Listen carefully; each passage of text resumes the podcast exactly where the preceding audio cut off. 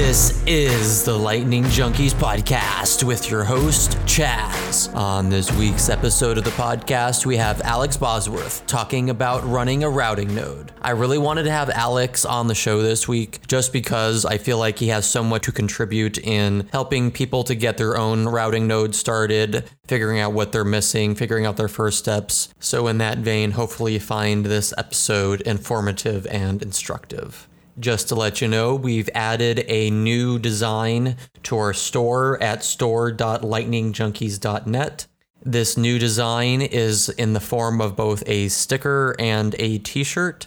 The See You on the Lightning Network design, one that I think you guys will really like. Please check it out once again at store.lightningjunkies.net. Please consider purchasing one if you find the show informative and or useful one of our themes that we're going with that in order to be a healthier individual, we need to make sure that all of our different parts know that they are loved and they are loved. But if for whatever reason you feel like you don't love yourself, or at least some in some partial way you don't love yourself, ask yourself what you can do to change that and work towards that goal. Anyway, with that being said, I think let's go ahead and jump into this week's episode.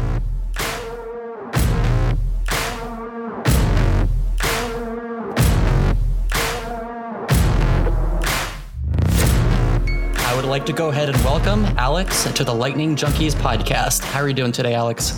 Great. Thanks for having me. Absolutely. I definitely wanted to get you on because you're like the routing node aficionado. You were telling me that's a very complicated topic and there's not a rule book or anything written out for that. And we're definitely going to hit that, I think. But first, I wanted to kind of assume that no one knows who you are, even though everyone knows who you are. I want to assume that maybe like a new person listening to this maybe doesn't know who you are. So would you mind giving us like a brief background, you know, maybe before you got into BitGo and how your adventure in Bitcoin started and where you came from before then? Currently, I'm working at Lightning Labs and I've been there for a couple of years now. I work as a Lightning infrastructure lead. So I work on services. The big one is the Lightning Loop service that we offer for getting inbound liquidity. And then, as you mentioned before, I worked at Lightning Labs. I worked at a company called BitGo. Um, and I worked on a, a, private blockchain project there that was a fork of BTCD. And I worked also on Lightning at BitGo, doing some research there. Before I worked at BitGo, I was a participant in a program from Chaincode Labs, which was called the Hacker Residency. That's something that they have since done multiple iterations of, but that was kind of the first hacker residency program. And that's where I got to kind of learn about Bitcoin in depth from core developers, Matt Corallo and Alex Morcos, Suhas. You know, they kind of uh, taught us about the internals of Bitcoin, how they do development on, on Bitcoin Core, the philosophy behind decisions that they're making. And that was very helpful. That was a, a month long program. And then before that, um, I founded my own company to do different applications, software development, but uh, we ended up doing iPhone and Android kind of cross platform productivity applications. Um, so that's what I worked on before I got into Bitcoin. And then even before that, I worked on a company that was doing uh, open source versions of enterprise software um, to try to make alternatives to high price proprietary application middleware servers um, and, and help support companies moving to open source software. Got it. Very interesting. And it sounds like you've always kind of had an interest in open source. Is that right? Yeah. Yeah. I've been uh, interested in open source, you know, uh, way before I got into Bitcoin. And like at Source Labs, that's a company I was working at for the open source middleware effort. Um, I worked with a, a, guy, Bruce Perens, and you know, we really got deep into what are the different classes of open source, like what can be used where, and what's the philosophy there. And I think that's you know such a great foundation for Bitcoin that not too many people talk about, which is that there's this like open source universe out there that's helping people um, write software and write software that's trust minimized it's really awesome to hear that you've had that background. It's my understanding that you ended up getting the job at Lightning Labs primarily because of your y'alls.org project, or am I misunderstanding that? I'm not sure exactly why. one thing though that I did work on that I didn't mention is that after I left BitGo, I worked on a project called submarine swaps, and that was a concept that I had, which was um, kind of coming out of some ideas that we had at BitGo of like how are we going to actually implement Lightning on top of an existing user base who's used to using the chain. I created this concept submarine swaps, which was uh, a way to, in a non custodial fashion, move money from the chain to the Lightning Network or from the Lightning Network to the chain. And I built out this concept into an open source server and a web client, and try to make it just very easy to go in between the two the two worlds. And then uh, Lightning Labs gave me a call as they were expanding and they said, you know, we're looking for somebody to help us out on some secret projects. But then when I did get hired, um, the first project was to do a submarine swap server at Lightning Labs, um, which is the Lightning Loop servers. Got it. So, but just to kind of go back here for a moment, because I really like the the y'all's website. I'm not sure if too many people kind of know the background for the name and the general concept. But if I were to guess, it's kind of based on the Ryan X Charles yours.org that was kind of around at that point, I think, when you started the project. It's not really anymore. Uh, yeah. So Ryan X Charles, he's actually also an ex BitGo, an ex BitGo employee. And um, he, at the time, it seems like ancient history now, was kind of making grandiose statements about how some fork chain is going to take over and he's going to be worth a you know trillion dollars or whatever. And um, actually, I didn't name y'alls.org. So at the time when I created it, it was called LN Articles, and it was not a very imaginative name. Lalu roast beef um, from Lightning Labs, you know, he messaged me and he said, "Well, you know, what what if you called it y'alls.org?" And so uh, I, I was surprised that the domain was available, um, but it was cheap, and I just uh, switched it over to that name. And it, it, I think that was the joke is that yeah, it's kind of yours.org, except it's uh, you know it's it's a play on that. Before we move on from y'all's here for a second, do you intend to put any more effort into the kind of articles part of it? Because I've been on there for a while and it seems like you've done some work with some of the opening channels, you know, paying a couple dollars to open up a channel or something. And that seems to be your focus. You're working at Lightning Lab, so you're obviously very busy. Do you intend to kind of do more more work on y'all's in the future, or is it just more of a proof of concept? Well, I would definitely say that the, it is mostly kind of a test case. Um, and that's how I began it, right?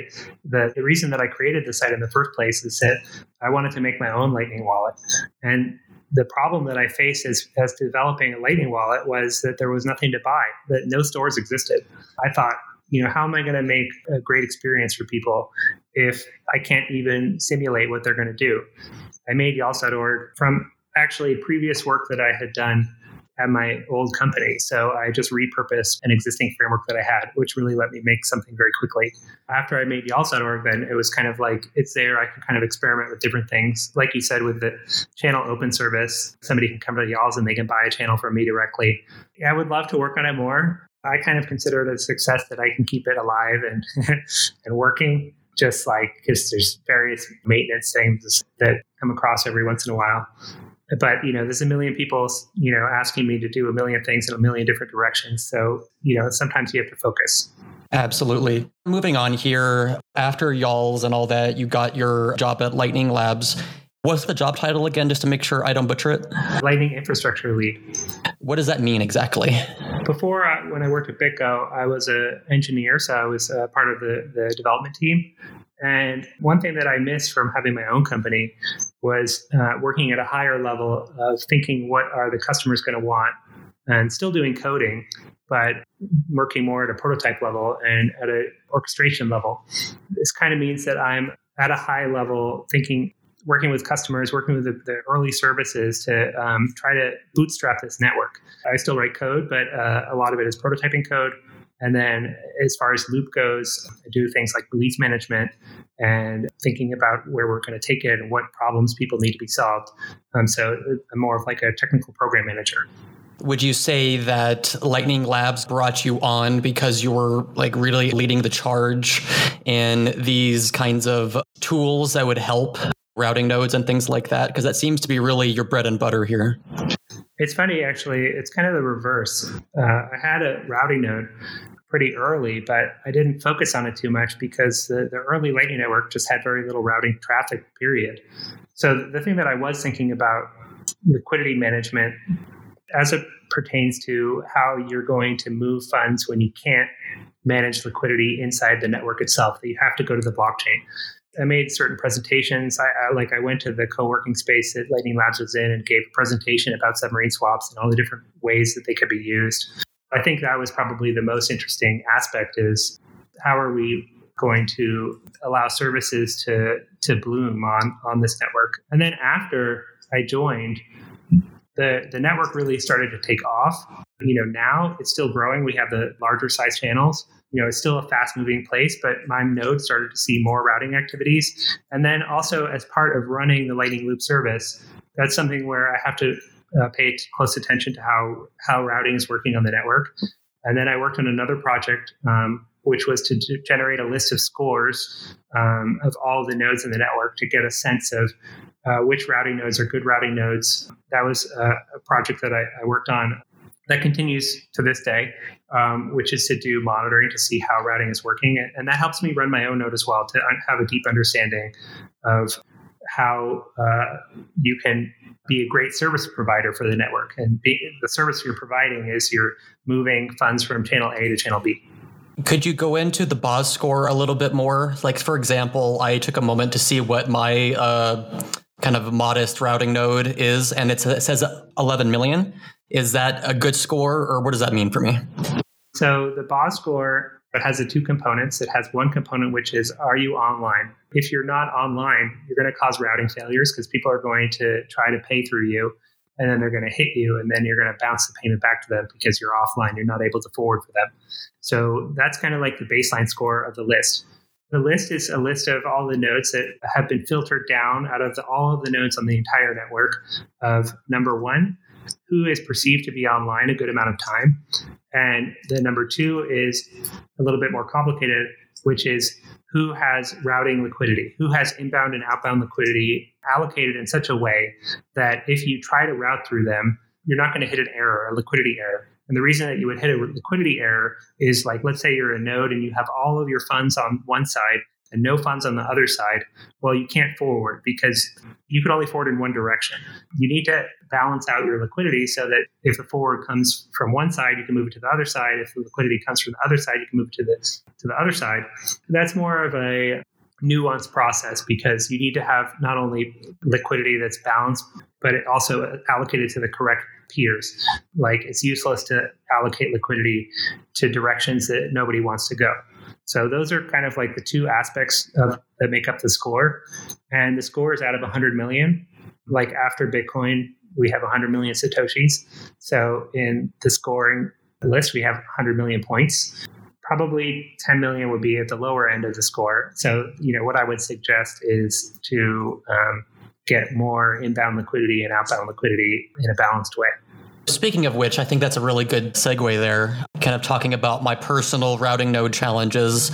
I'm not going to claim to be any kind of expert. You know, I'm not some super tech person here either. I just, you know, play with things and keep trying and keep trying until I can kind of work or whatever. In this case, you know, I have my routing node on a BTC Pay server basically, because that's, you know, the first real Lightning node that I had was that. And I basically never closed any of the channels and I just, you know, just left it there and it's worked the best for me. Over time, I've, you know, went from using the command line to be able to see what's being routed, what my fees are, how I can optimize things, to being able to use something like RTL, which has been doing a really good job lately in you know getting loop on there. Like it doesn't have it on the btc pay server side yet but on something like my node which i also have here uh, locally um, you can definitely use loop in and loop out. And i was getting like super excited because i was able you know i think you have an opinion on this of you know how to best uh, balance uh, your your channels there. But the idea and the power of of loop just being an interface like rtl is so powerful and makes it so like a newbie like me can basically turn into like a real kind of merchant because you know i'm also selling shirts and other things on the side here whatever. Okay kind of long diatribe to kind of ask are there any kind of good tips kind of basic tips that someone that's just starting a routing node should you know keep in mind. Is there like a, a minimum amount of bitcoin or liquidity you want to put in your channels? You know should you bother with a million sats or something etc it's really very challenging to put into a few words like exactly how to run a routing node. And and the main problem is that you're uh, in a marketplace. The routing network is a marketplace. So you have to think about it that way. You have to think that you're competing with everybody else and they're all offering a similar product. So how do you make your product a bit better or how do you bring your cost down a bit bit more or how do you offer more product? Um, and the product that you're selling is the routing service. Like the the basic is, of course, you need to keep your node online. And then after you get get done with that, I would say, you know, go back to the, the, other basic, which is you need to keep your node kind of balanced. You need to make sure that if somebody comes to you and wants to do it forward, that they're not going to get turned away because you don't have the liquidity to do that forward. And that's something that, you know, I think RTL has done an amazing job at. BTC Pay has done it, has a good job except it's more oriented towards like merchants. And then Lightning Labs itself, as far as like easy to use tools, um, we recently launched a user interface that allows you to use Loop. It's called the Lightning Terminal. So we have a, a solution there that kind of shows you the balances of your channels. Some other mistakes that I think people make when they're when they're setting up a routing node are that they over allocate outbound liquidity. So like let's say you just sit down and you want to make you want to do a lot of routing and you you say okay well i have $3 million here and i'm going to i want to be the king of routing. So i'm just going to make channels with everybody in the under the sun. And the problem that happens there is that every time somebody wants to do a forward with you they hit a node that has a channel with the with that $3 million guy but the liquidity is all on the side of the $3 million guy. They're not on the other side. So the forward fails. And in LND, actually later versions of the code base has taken steps to avoid nodes that are unbalanced. So in theory, by default settings, if you fail like 30 times, you will become completely blacklisted from the pathfinding. And so you won't even be taken into consideration for other paths. And in the future, this could be modified and people can modify their own configuration settings as they want to. But the, you know, the big idea is that you're able to provide a good service. Um, you're able to forward payments from A to B. The other thing that I would like say people make, make a mistake at is they think, I want to be a routing node so I'm going to connect to all of the, the, the, the top nodes. And I'm just going to go and look at all the big nodes, big names. I'm just going to connect to them all. And then I'm going to start routing. But it, it's not really thinking about what routing is, right? So what routing is, is you are providing connectivity where there wasn't connectivity before. There's no need for somebody to connect people who are already connected. So what you want to do as a routing node is you want to have some nodes that are well connected, but you want to have another set of nodes which are not well connected that you're serving as a connectivity for. You're operating as a bridge there. And I also would say like you need to be thinking about the, your costs and your fees because you don't want to just um, assign capital to places where it's just going to be useless. And you want to have something to, to help you motivate intelligent decision making of where you should put your money. So you should set fees in order to to drive that to to help you make sense of am I doing the right thing? And then it will be easy for you to figure it out because if you're making money, you're doing the right thing, and if you're losing money, you're doing something wrong.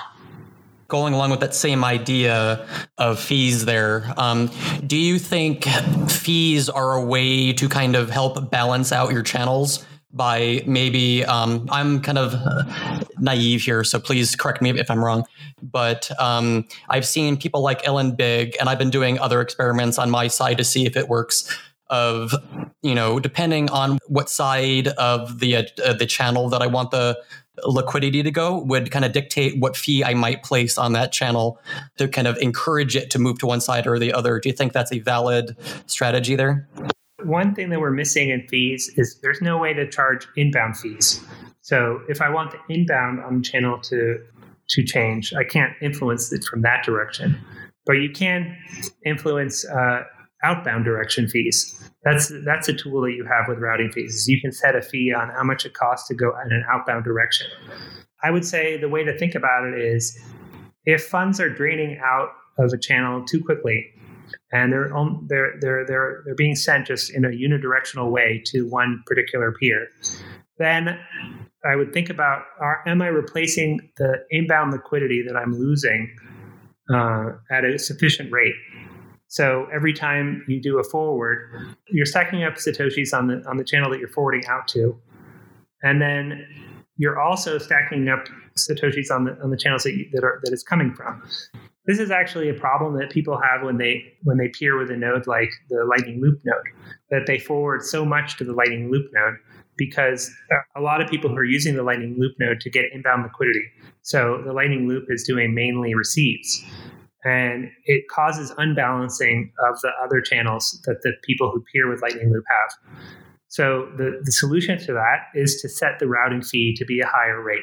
So that way, uh, the, if the capital does move, then it's more important capital to move. And then there's also fees involved that allow the capital to be rebalanced, like, okay, maybe we have to make a new channel.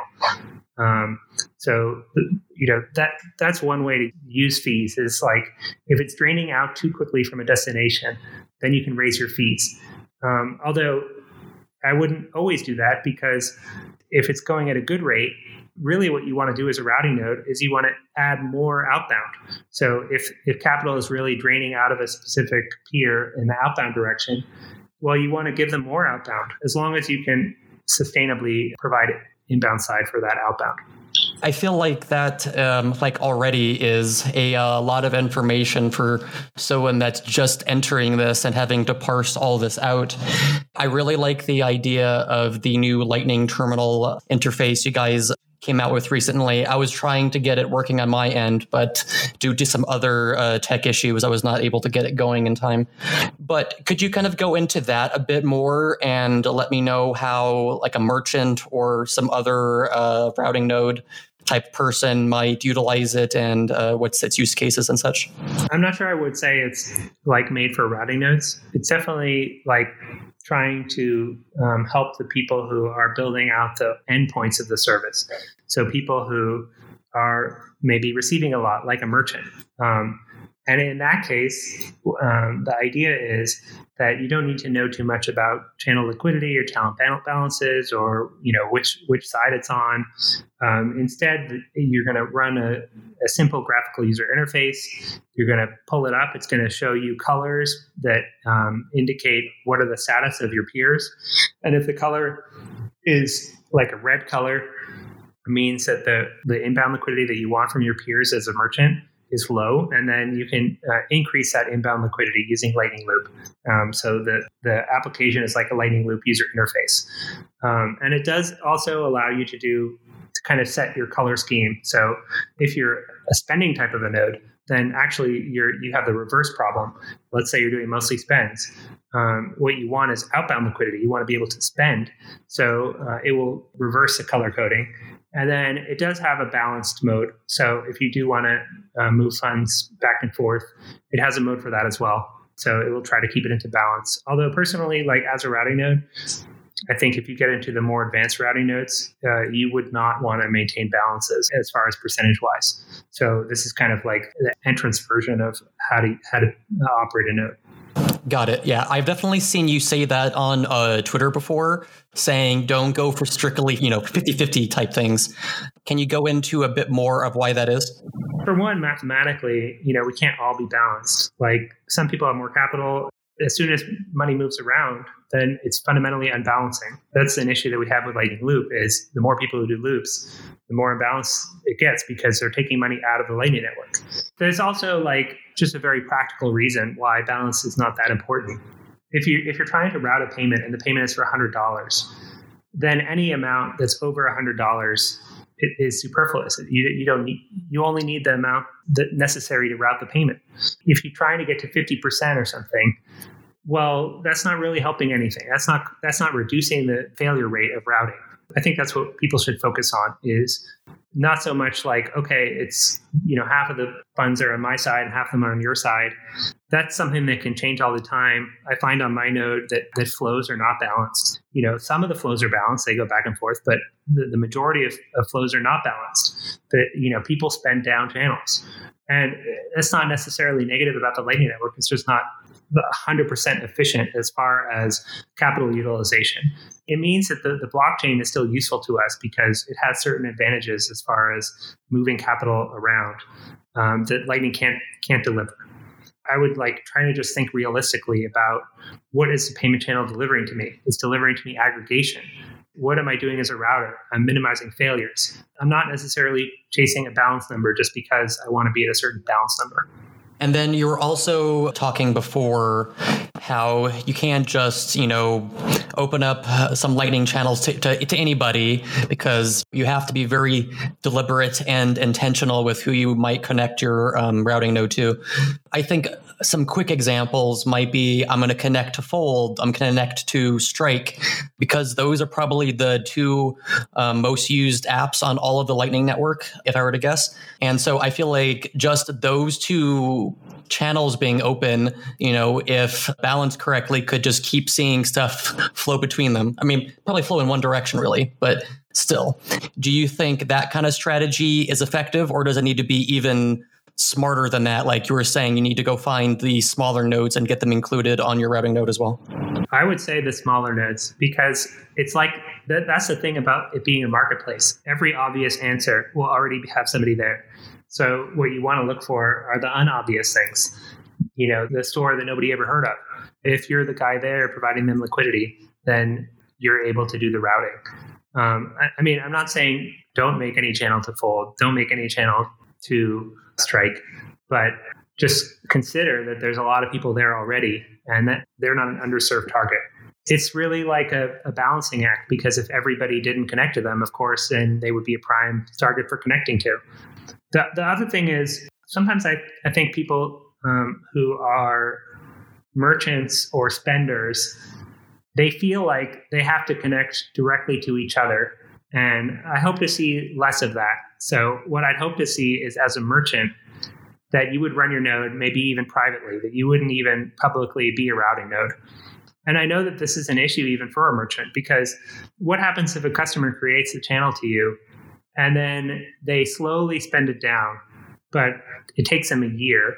And you have all this money that you are getting on your side of the channel but you don't you need to pay your bills you need to pay your employees things like that. If you accept channels from everybody you're not getting the aggregation benefit of lightning of okay now i have some money that i can move around throughout the network or i have a channel that i can close and get a make it very efficient because i'm only closing one channel but it's responsible for thousands of people's transactions i'm hoping to see um, kind of a separation in the future network where you wouldn't even necessarily have these very obvious uh, destinations. You would just be trying to purely focus on being a good router and connecting to other good routers. And then the merchants and the spenders would come to the routers. That makes a lot of sense, I think. Going forward, do you think that you guys are doing a lot of uh, great stuff at Lightning Labs there, and the different teams that are, de- are, are developing on Lightning are you know adding a lot of stuff. I believe recently uh, the multi-part payment um, update made it into LND. Is this right?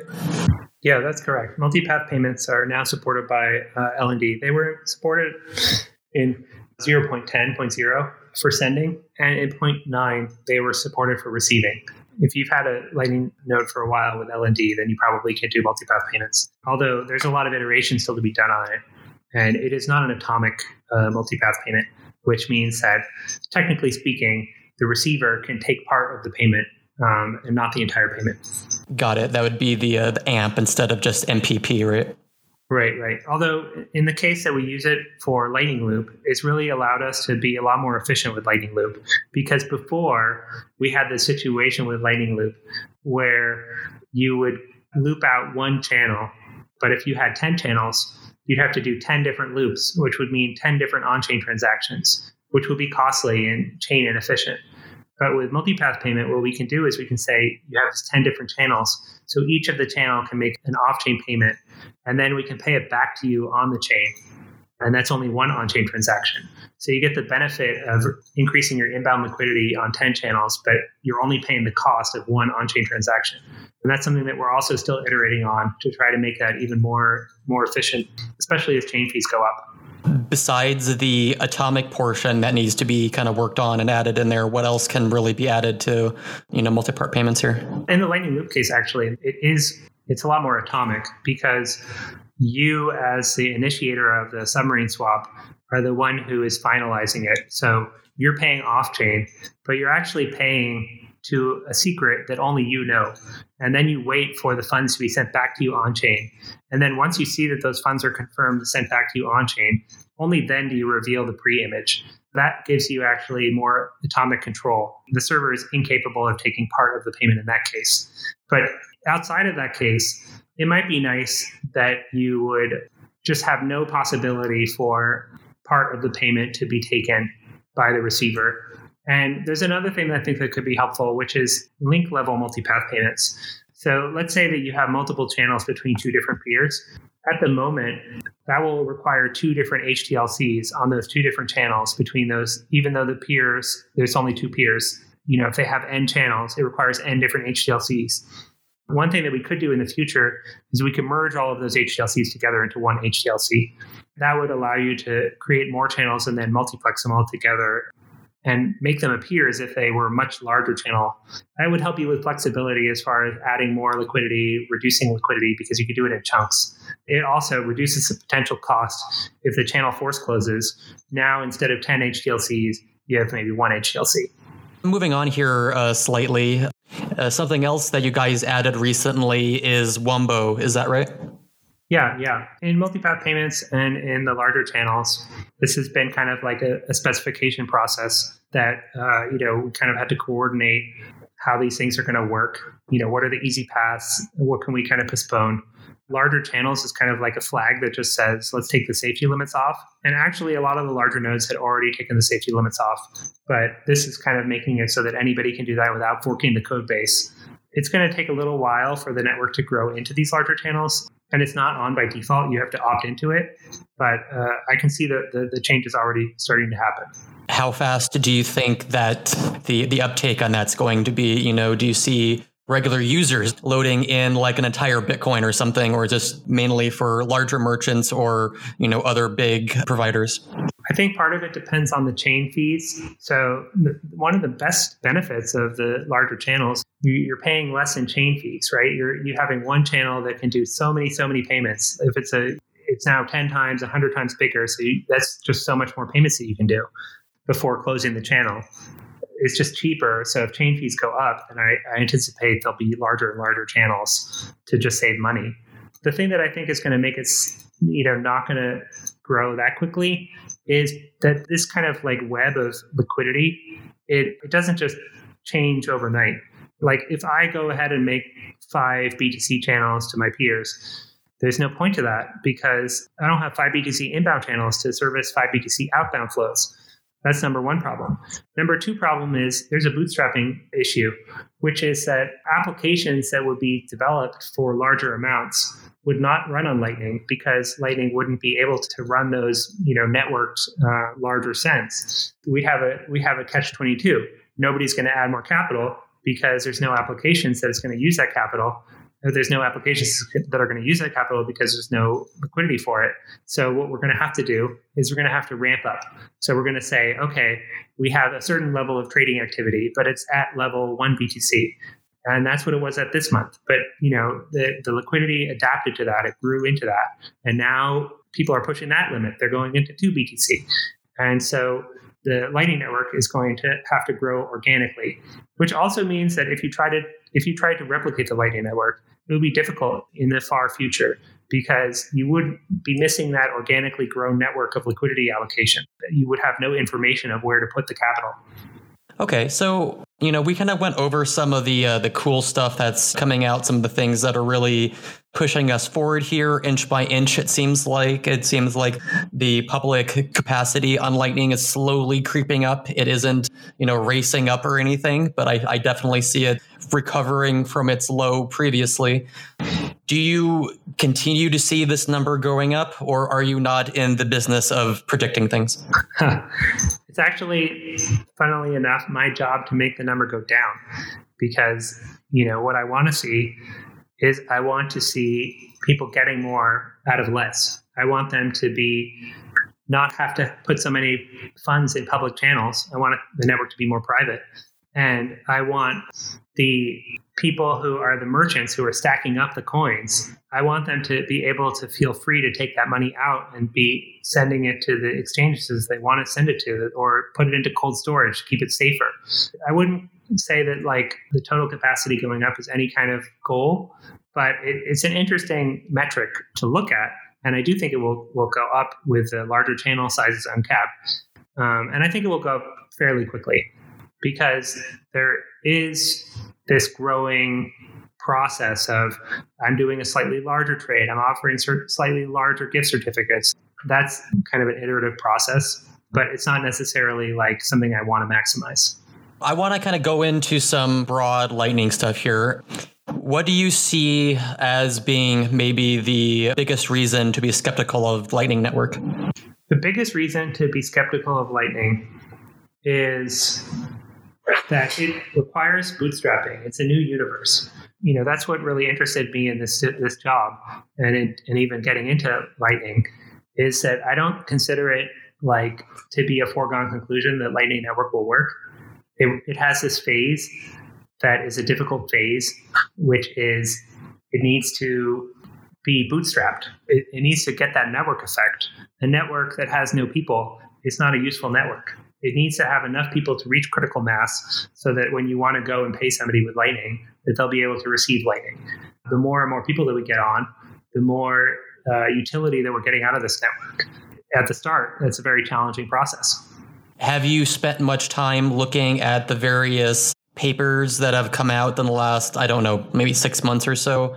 Um, like Flood and Loot, um, the one from Renee. There was a timing analysis um, attack that was also written up. Do you currently find uh, Lightning to be safe overall? I mean, I don't want to have you make absolute claims or anything, but would you say it's generally safe for a certain amount, etc.? Well, it's difficult to put a like a label on something. Like, is Bitcoin safe? Well, if you use it in the wrong way, then it's not safe. And if you use it in the right way, then it is safe.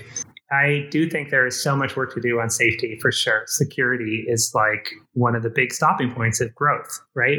Like if we want the capacity to go up, we need the it to be secure to put your money on there. And if we want the routing fees to go down, we need it to make it so people don't have to be compensated as much to put their money in a hot wallet.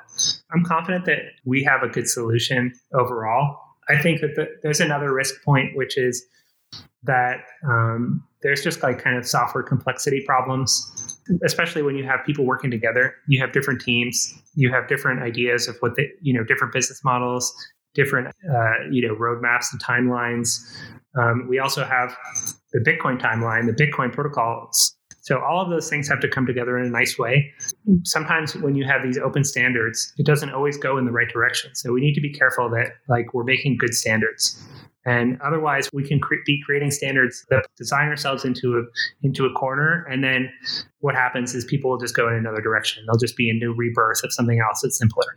That makes a lot of sense, I think. What do you see as being maybe the most hopeful part of the Lightning Network? The most hopeful part, I think, is the level of progress that has been made. It's very good. So it really is taking root. But all the metrics that I see, they're headed in an upwards direction. I notice more people taking on like those specialized roles. Like I notice more people who are interested in becoming routing nodes. I notice more merchants solving their problems with Lightning.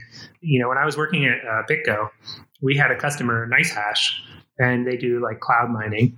One problem that they had is that all of their customers were depositing on chain as they were doing their cloud mining, and they were doing okay, one dollar, one dollar a day, one dollar a day. Back in those days, the chain fees went to maybe $35, you know, a transaction.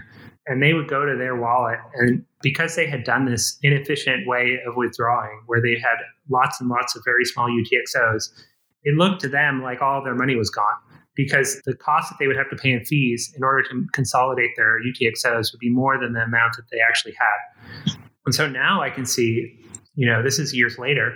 Now I can see NiceHash. Oh, they've been trialing the Lightning Network. Oh, they've been onboarding people into Lightning wallets. And now what they're doing is they can withdraw every day and there's no problem because they're withdrawing into a channel and that channel is representing on one UTXO. So no matter what the chain fee gets, it, it will be uh, that one UTXO cost. So that, that's very heartening is that, you know, this is complicated technology. We need to improve it in lots of ways, but there are people adopting it continuously.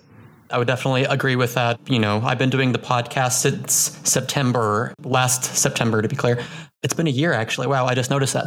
Have you seen a lot of growth just in that time? I think the answer is yes from my uh, side. So there's two parts to it, I guess. One part is that I think some people had this dream that Lightning would explode in growth beyond the current set of Bitcoiners.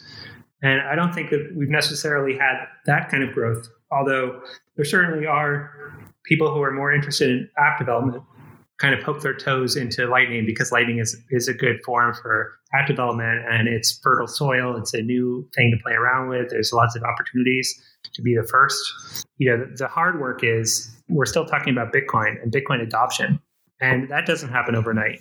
I wish it did, but that's what we're building. We're building a tool for Bitcoiners. And there is only a limited number of Bitcoiners, and there's a limited number of Bitcoiners who want to be Bitcoin spenders. Some of the more complicated parts of how we can get adoption, I think, are just going to take more time. And I wish it were faster, but it's, it, it isn't.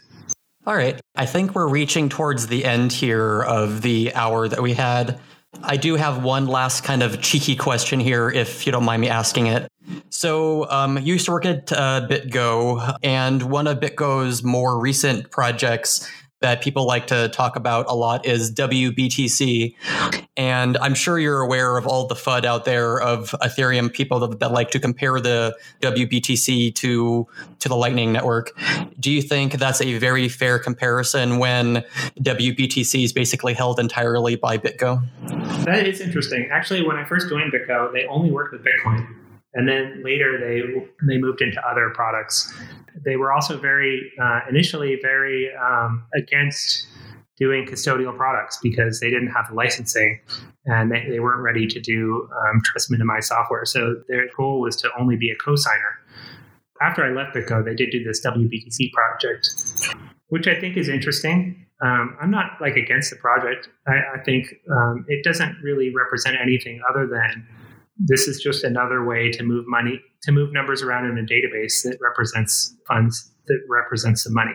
That's something like that's just what an exchange does. And that's also a great way to scale right? Like if you want to scale trading you should just make a trading database. You don't need to necessarily show it to everybody in the world. It can be in a database. That's reality.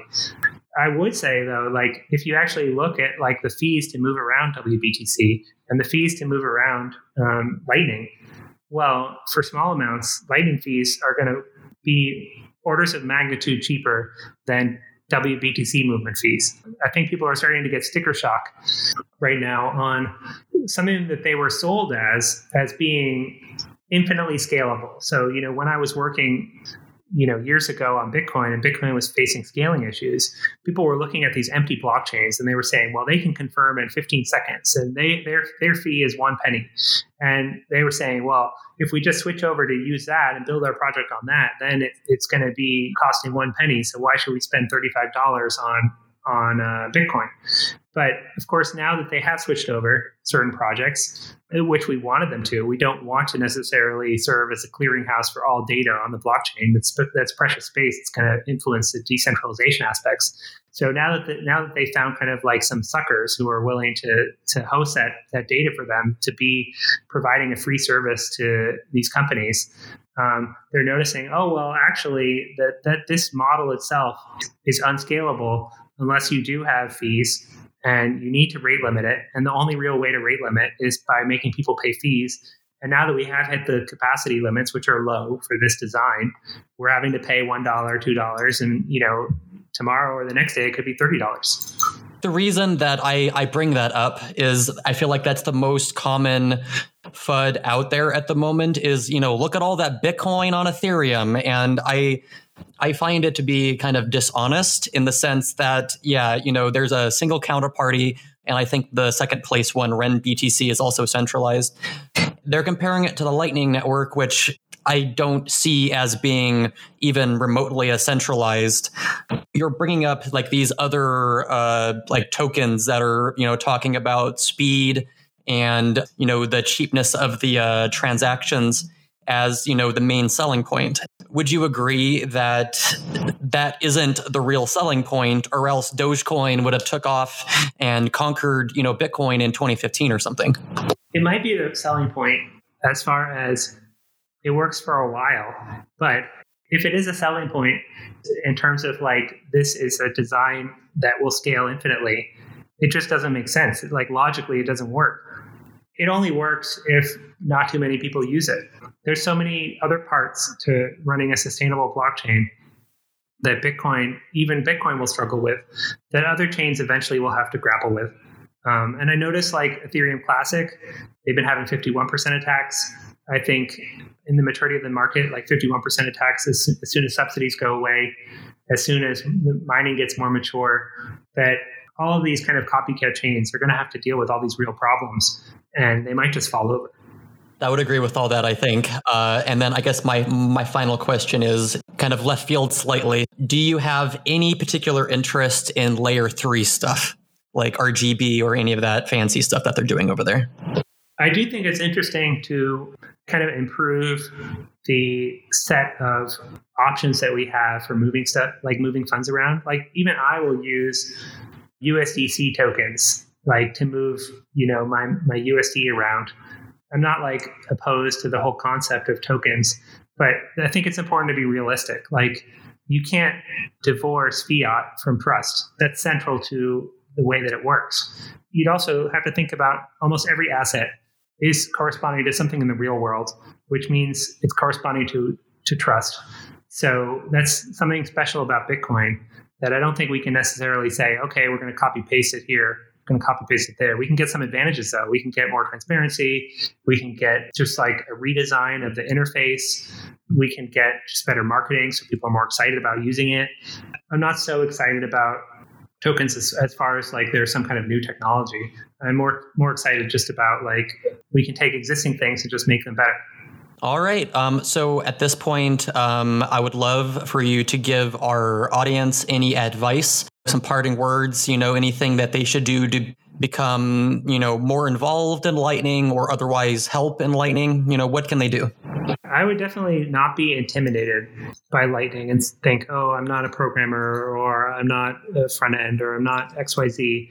And so I can't take part in this. I also wouldn't look at it in a critical eye as far as those guys are not moving fast enough because this is an open source project. So if you believe in it and you're interested in it, then it, we, you know, the people involved want you to be a participant in this kind of peer to peer open source system. And it's not just um, some kind of company like slapping a label on a product and saying, can you use it? This is something where everybody can have access to there's actually a lot of fun things that you can do with it. Mm-hmm. It's interesting to play around with. There's definitely a lot of new possibilities for application developers, for people to develop stores, to people to interact with each other more because that's really what like trading is about. That's what sending money is, is that you're having an interaction with somebody. At any level, it'll be interesting to get involved. It doesn't require a lot of money. Like Lightning, the, the whole concept is minimal amounts. I just give it a shot and like kind of jump in and don't be don't be intimidated. Would you want to go ahead and tell the listeners how they can find you on Twitter and the internet and such?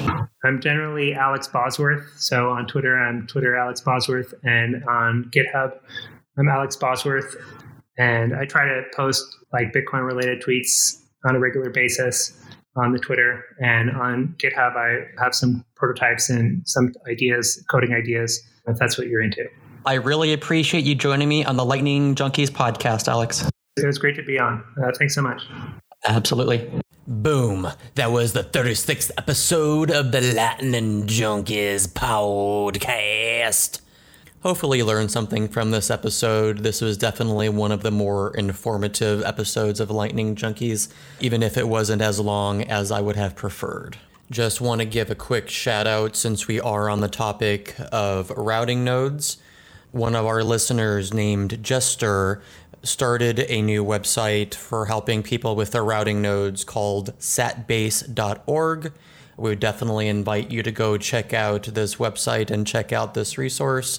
We're definitely going to be keeping an eye on it ourselves. As far as Lightning Junkies goes, we're continuing to improve our store at store.lightningjunkies.net. Like we mentioned in the intro, we're adding a new shirt and a new sticker to the store the See You on the Lightning Junkies sticker and shirt. We definitely like the design and we really hope you would support the show by purchasing one or both of those items or any of the other items we currently have on the store. That's it for now. I definitely enjoyed this episode and I hope you did too. But for now, we'll see you on the Lightning Network.